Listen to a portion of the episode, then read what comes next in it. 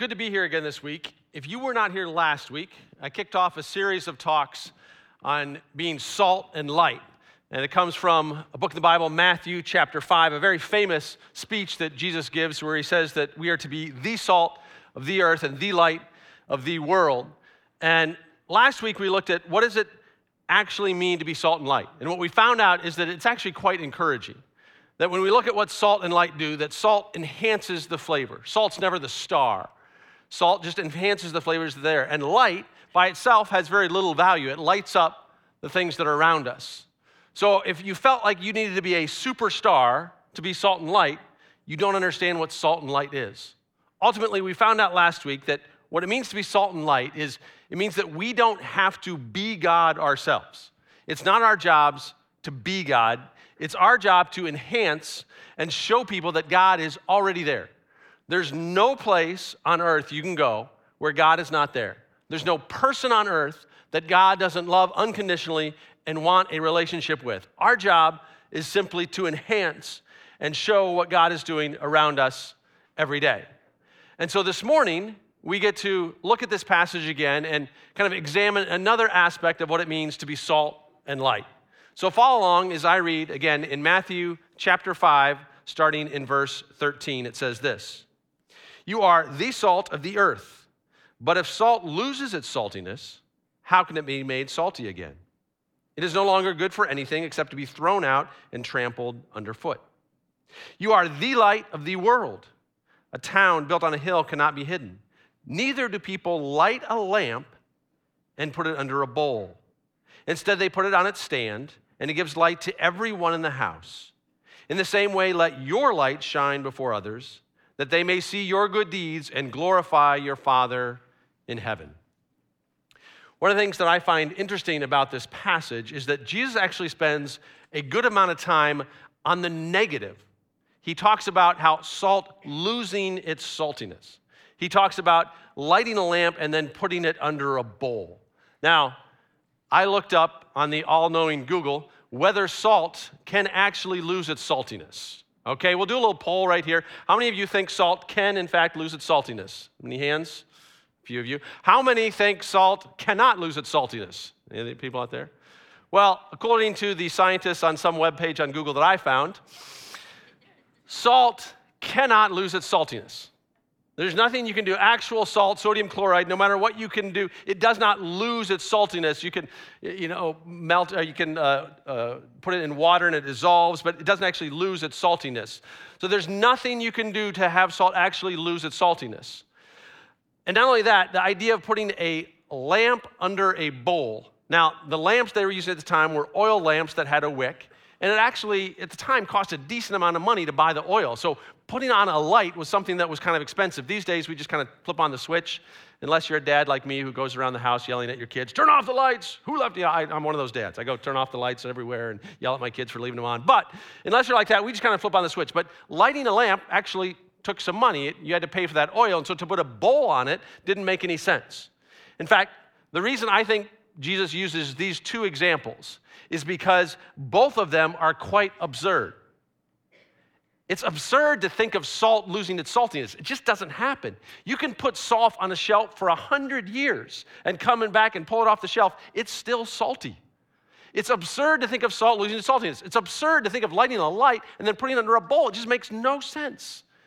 That's what Jesus is saying here. What Jesus is saying here is for those of us who follow Jesus, who are Christians, to not actually be living as salt and light is absurd. It doesn't make any sense. For those of us who understand that there's a God who loves us, loves us unconditionally, shows us grace and mercy, for us to understand that and then not actually show that love to other people is just absurd. For those of us to understand how much Jesus cared about us, how much Jesus sacrificed for us, that he was tortured and killed for us, if we understand that and yet we don't sacrifice for other people, it's just absurd. So Jesus uses these examples to say it's absurd to think of salt not being salty, of light being under a bowl. It's absurd to think of Christians who don't actually share this love and serve other people around them. The only problem is, way too often we actually live in the absurd.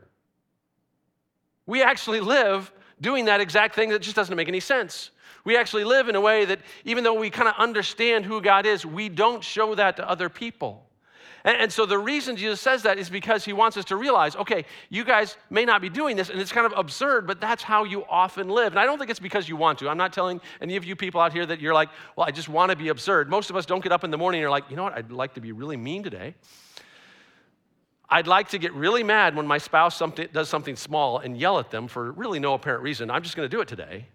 Right? Most, I'm going to ignore my kids, ignore my family. I'm going to be grumpy at work. Most of us don't get up, give up, get up and say that. But yet, so often we live in that absurd world of not being the salt and light that God created us to be. So, this morning, I want to ask us the question why do we do that? Why do we lose our saltiness? Why do we hide our light under a bowl? And to help us understand that, I want to look at another very famous passage that Jesus shared. This is later in the same book of Matthew. Matthew chapter 22. Later on, Jesus actually uh, is speaking, and he's more well known now. People know him a lot better. In fact, he's gotten so well known that a number of people are kind of annoyed with him. They're annoyed with the uh, popularity he's gaining, the people are following them. The people that are most annoyed with him are the religious leaders. And so they kind of want to put him in his place. They're like, okay, Jesus, you're this young, young uh, you know, shooting star. People are really excited about you. We, we, need to, we need to kind of knock you down a few notches, help people understand you're not as great as you think you are, as they think you are. And so they're trying to challenge him. So in this passage, we're going to read, and, and some of these religious leaders are trying to challenge him. Let's read Matthew 22, verse 34 says this Hearing that Jesus had silenced the Sadducees, the Pharisees got together.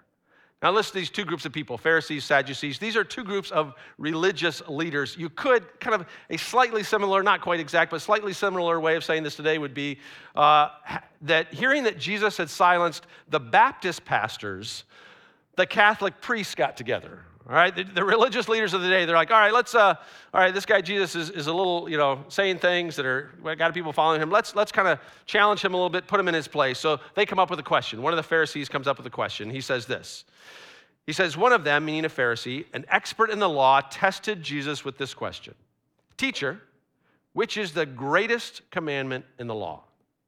Now, the reason this Pharisee asked this question is that the Pharisees in particular had kind of narrowed down the entire Old Testament to about 613 laws, and they were really good at following them. And they said what it really meant to be a holy, righteous person, a good person, was to follow these laws as best you can. And so he's going to come to Jesus and say, hey, which one of these 613 is the best one? Because no matter what Jesus answers, you can challenge him. There'll be a group that'll be like, no, that was that can't be it. It's got to be this one. It's got to be this one. And, and so there's no way that Jesus really can win if he answers this. Let's see what Jesus answers. Jesus replied, "Love the Lord your God with all your heart, with all your soul, with all your mind. This is the first and greatest commandment. And the second is like it love your neighbor as yourself. All the law and the prophets hang on these two commandments. So, what's amazing is what Jesus does is he doesn't actually answer the question they ask, he goes deeper, which is often what Jesus does. Jesus goes not so much for one of these 613 laws, he gives two laws that are sort of overarching that actually get at the heart of the matter. They get the, get the heart of who God is and what he's doing. And ultimately, Jesus says, hey, the heart of the matter is if you love God, then you'll love other people. And Jesus knows that kind of where our heart is, where our soul is, what's most important to us, what's kind of the, the, the, the core of who we are, when we understand that, then what flows out of that is our actions. So he wants to get at the heart rather than just dealing with the actions. So he answers with those two love God, love your neighbor. And the reason I like this for this idea of being salt and light is that the idea of being salt and light is very similar to loving your neighbor. The two are very similar in the ideas of how they work in our world. And so when we look at this passage, we can often understand a little bit more about why we actually lose our salty, why we live that kind of absurd life of not being salt and light. So let's look at some of the reasons this verse gives for why we lose our saltiness or we cover our light, why we don't love our neighbors. One of the first reasons it says is that we don't actually love God. That's kind of a scary thing to say, but it happens. Do you know that you can believe that there is a God without loving God? The Bible says the demons actually believe there is a God. You can believe a God exists, but not actually love that God.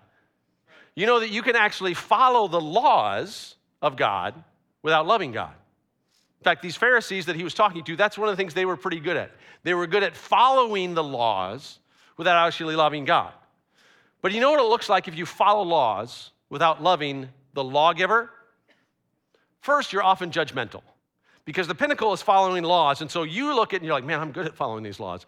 Whew. You're not so good at following these laws. Thankfully, I am much better than you. It's often judgmental. You're like, oh man, I'm so good at following these laws. Look at these people that are not so good at this. And I don't know about you, but sometimes we find people like that in the church. Another way that you know that you kind of don't love the lawgiver and you're just kind of following the laws is that you often are kind of grumpy. Because if you're following laws and you don't actually love the person who made the laws or understand why they made the laws, you're kind of annoyed. Like, why do I have to do this? And why do I have to follow this rule? And why do I have to follow this rule? And so you get kind of grumpy. Now, I don't know about you, but maybe you have found people at church sometimes that are judgmental and grumpy. Probably not. Not at this church, obviously.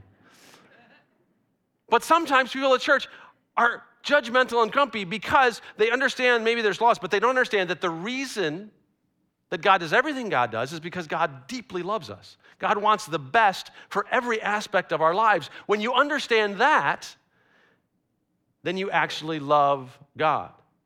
And when you understand that God loves you, you understand how merciful God is, how much God loves you, then it begins to flow that you love other people. God loves us even when we mess up, even when we make mistakes. God loves us. That is what leads to us loving other people.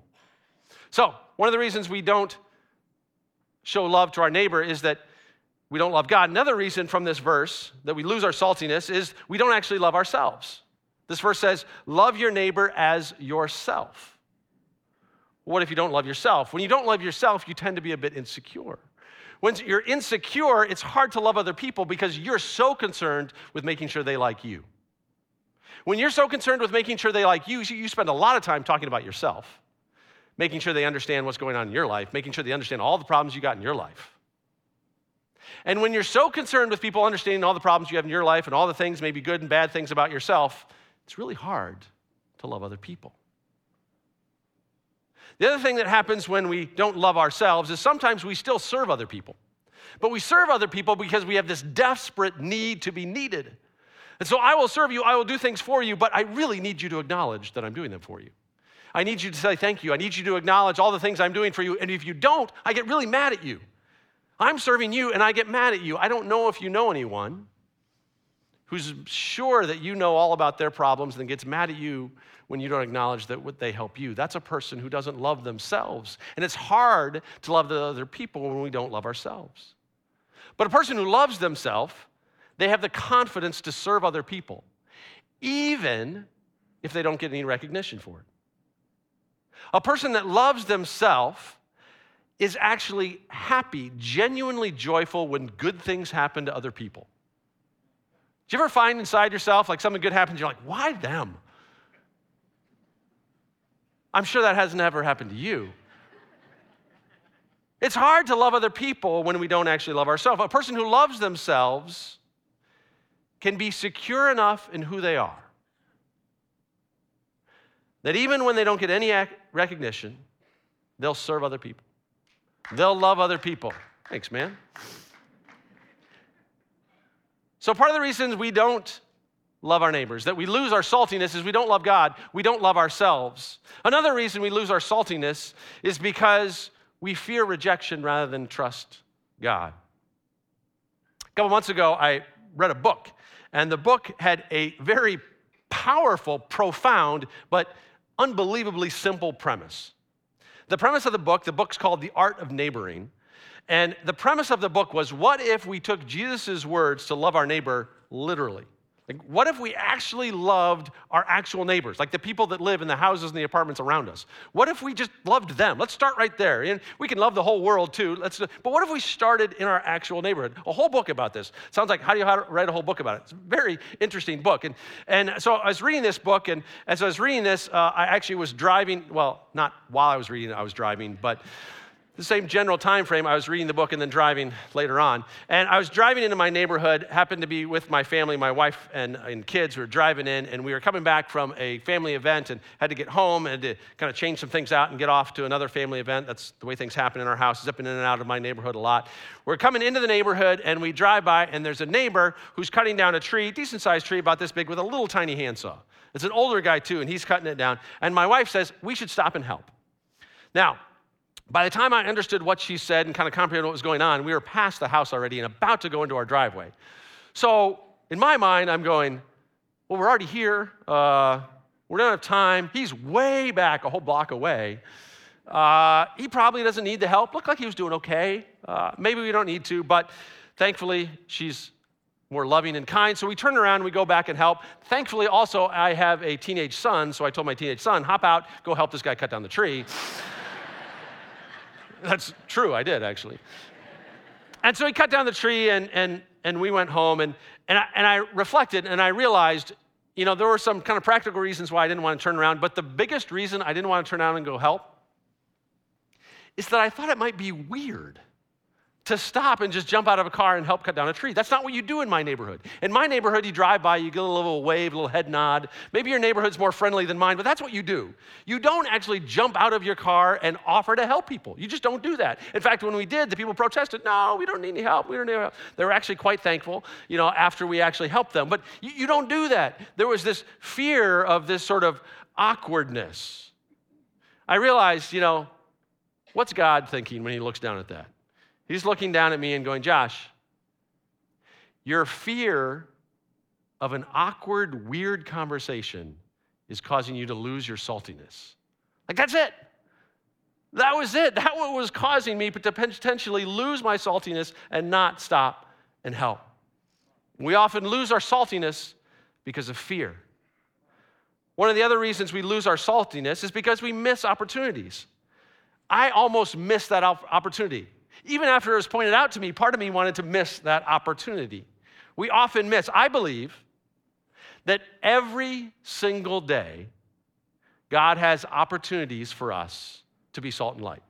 Every day, everywhere we go, God has opportunities. Whether it's in our neighborhood, at our workplace, in our families, God says, hey, here's an opportunity for you to be salt and light.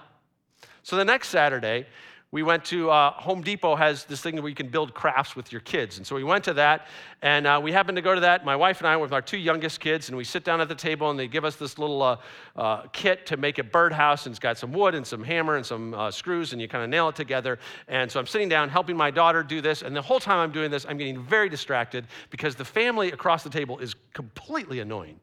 It's a mom and three sons, and they, they didn't look at the directions whatsoever. I mean, they just like pulled out these pieces and started to hammer them together like they, they, had no idea what they were doing. They were all turned the wrong way. And I'm, I'm literally having a hard time concentrating on my own daughter's work because it's so annoying to me how bad they are at putting together a birdhouse. And then I kind of realized, oh, maybe, maybe this is one of those opportunities. But still in my head, I go, well, is it going to be weird to go to this woman, will she actually be offended that I'm like, you're doing horrible at this, can I help you? Thankfully, I didn't say it that way. But I did go across the table after the finish, hey, can we help? And she was grateful. She said yes. And so I had to take apart what they had done because it was really bad. And then help these two boys. My wife helped the other son actually put together these birdhouses to actually make them so they could go home. And, and, and I realized, you know what? It was very easy to miss that opportunity as well. And there was a fear inside of me. There was a fear of, again, just being, is this going to be awkward? Is this going to be weird to talk to this lady, to offer to help this person? I think God gives us opportunities every day where we can be salt and light. And too often we live in the absurd world of losing our saltiness, of putting a bowl over our light. So, if that's how we lose it, how do we actually remain salty? How do we actually remain bright? Well, the good news is it's not necessarily difficult. We just have to be intentional and be aware of what we're doing. One of the ways that we overcome this idea of not loving God, the main way we overcome not actually loving God is through what we call worship. Because worship is simply acknowledging who God is. Worship is understanding who God is and what He's done for us, and then celebrating it. That's why we sing the songs that we sing. When we come in here, we sing these beautiful songs about who God is, about what God has done. For thousands and thousands of years, people have used music to worship because it's a great way to remind ourselves, yeah, this is who God is. What I always say about, often say about worship is it kind of changes my mindset. It does it for you too, whether you notice it or not. You come in here and you sit down and you listen to these songs and you're like, hey, my mindset shifted a little bit. I actually believe that God loves me a little bit more than I did when I walk in. Why? Because I spent some time worshiping. Now, we can do that at home as well. It doesn't have to be through music, can be different ways, but any way that we kind of remind ourselves who God is and what God has done for us, that's worship. And as we do that, we begin to love God more, to understand that, and then the love of other people will flow from that. How do we overcome this, this kind of insecurity in ourselves? Actually, one of the things Jeremy mentioned, this, these living free groups, those are great ways to help us kind of recover from some of the things that maybe we've done or that have been done to us that help us, that hinder us from loving ourselves. We also need to be praying for ourselves, for other people. The more we put the focus on helping those outside ourselves sometimes, the more we're able to love ourselves as well. How do we overcome the fear? Well, it's really trust. Trust that God's in the situation. Oftentimes, the reason we're not salt and light is we believe we have to be God. And it's like, well, I have to be God in this situation. No, I can trust that God's there, that God's already working. That all I have to do is simply kind of step out in faith and just be willing to love and serve. Even if it be a little awkward, even if it be a little weird, trust that God's already working and overcome that kind of inside something about us that keeps us from being that salt and light. And then finally, we just we need to look, we need to act. In some ways, it's that simple. It's to actually look, to be observing, to go around ourselves and understand, be a little bit more intentional about where we walk, about what we do. Now, I want to do something, an exercise to help you guys do this. Uh, I mentioned that book, The Art of Neighboring. They actually have this little grid. Many of you should have gotten this, one per family as you came in. If not, you can get one when you leave. But it's a very simple little magnet you can put on this your fridge at home. It's got a little yellow house in the middle, it's got empty boxes around it. And here's, here's what this is this is a way to encourage us to actually love our neighbors, like our actual neighbors who live right next to us. The suggestion is you take this, and this is your house, and to think about your eight neighbors that are closest to you the eight people who actually live the closest to you. And then ask yourselves, what do you know about the people? Do you know their name? Do you know other, other information, like maybe their hobbies or their work or family or anything like that? And then do you, do you know what you could be praying for these families for? And if not, well, then you just pray for them. But to, you can actually write this on there if you want to keep this and to, to, to, encourage you to actually love your actual neighbors. Now, this is also called in the book the uh, grid of shame because they have found that less than 10% of people know the names of their eight closest neighbors. Less than 3% of the people actually know information about all eight of those neighbors. And so before I sent you out with the grid of shame, I thought, well, I should probably do this to myself. Well, check out this video. Well, welcome to my neighborhood. I'm here with my wife, Maria, our dog, Lola, and I didn't want to ask you to do something that we hadn't done. So we have our Who's My Neighbor card, and uh, why don't you come see how we do? So we live up this shared driveway there. We have neighbors right next to our house. We know them very well. Uh, we get together with them, our kids play together, and we have their cell phone numbers, call them every so often. So that first house is pretty good. Let's see how we do up the street.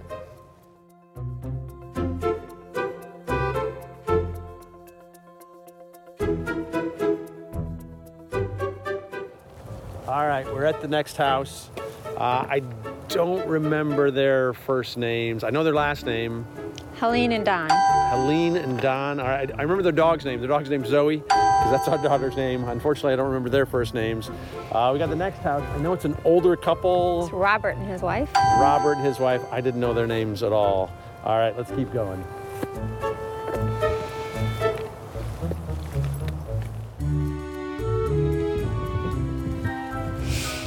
All right, moving on. I know the next house is an older gentleman. He's got mobility issues, goes to the senior center. We've trick or treated his house, and his name is Jim. Jim, that's right. You've served him lunch at the senior center. Good job. Good job. Next house, uh, older couple. I know the last name. Our sons worked for them, but first names Tom and Barb. Tom and Barb. You're doing a good job. Uh, I'm not doing so well. Let's keep going.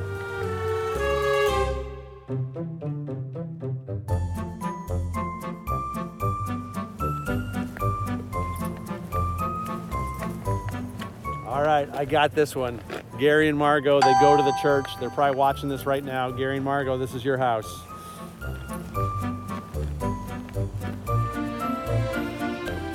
All right, last house on our street. I think he used to be a doctor.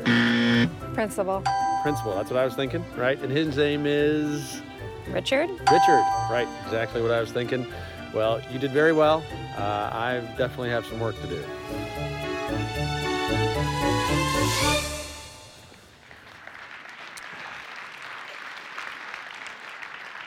So thankfully, my wife is much more loving, uh, actually knows our neighbors and uh, cares for them. And it's really kind of a challenge to all of us. My challenge to you this week is that you would go out and look for how you can be salt and light every single day, wherever you are, but especially in your neighborhood. Think about what it would look like if we literally loved our neighbors. We're going to sing one last song, and as we sing this song, it's called Build My Life, and it's, called, it's a song that talks about how we can build our lives upon the love that God has for us. It says, Put my trust in your love. And the entire idea behind this week is when we begin to love God, then we can love our neighbors. When we begin to love God, understand His love for us, understand that He loves us, we can love ourselves. It enables us to love our neighbors. We want to thank you for watching and listening to our sermons online, and we hope that uh, you will be inspired to live more like Jesus through these. Please check out blackrock.org for more information about our church. Know that you can subscribe to our podcast on iTunes, and also uh, know that you can give uh, to BlackRock and to our ministry through PushPay, through our mobile app, and on our website. Your uh, donations and your support of our ministry allows us to have uh, these videos online and for us to impact our community.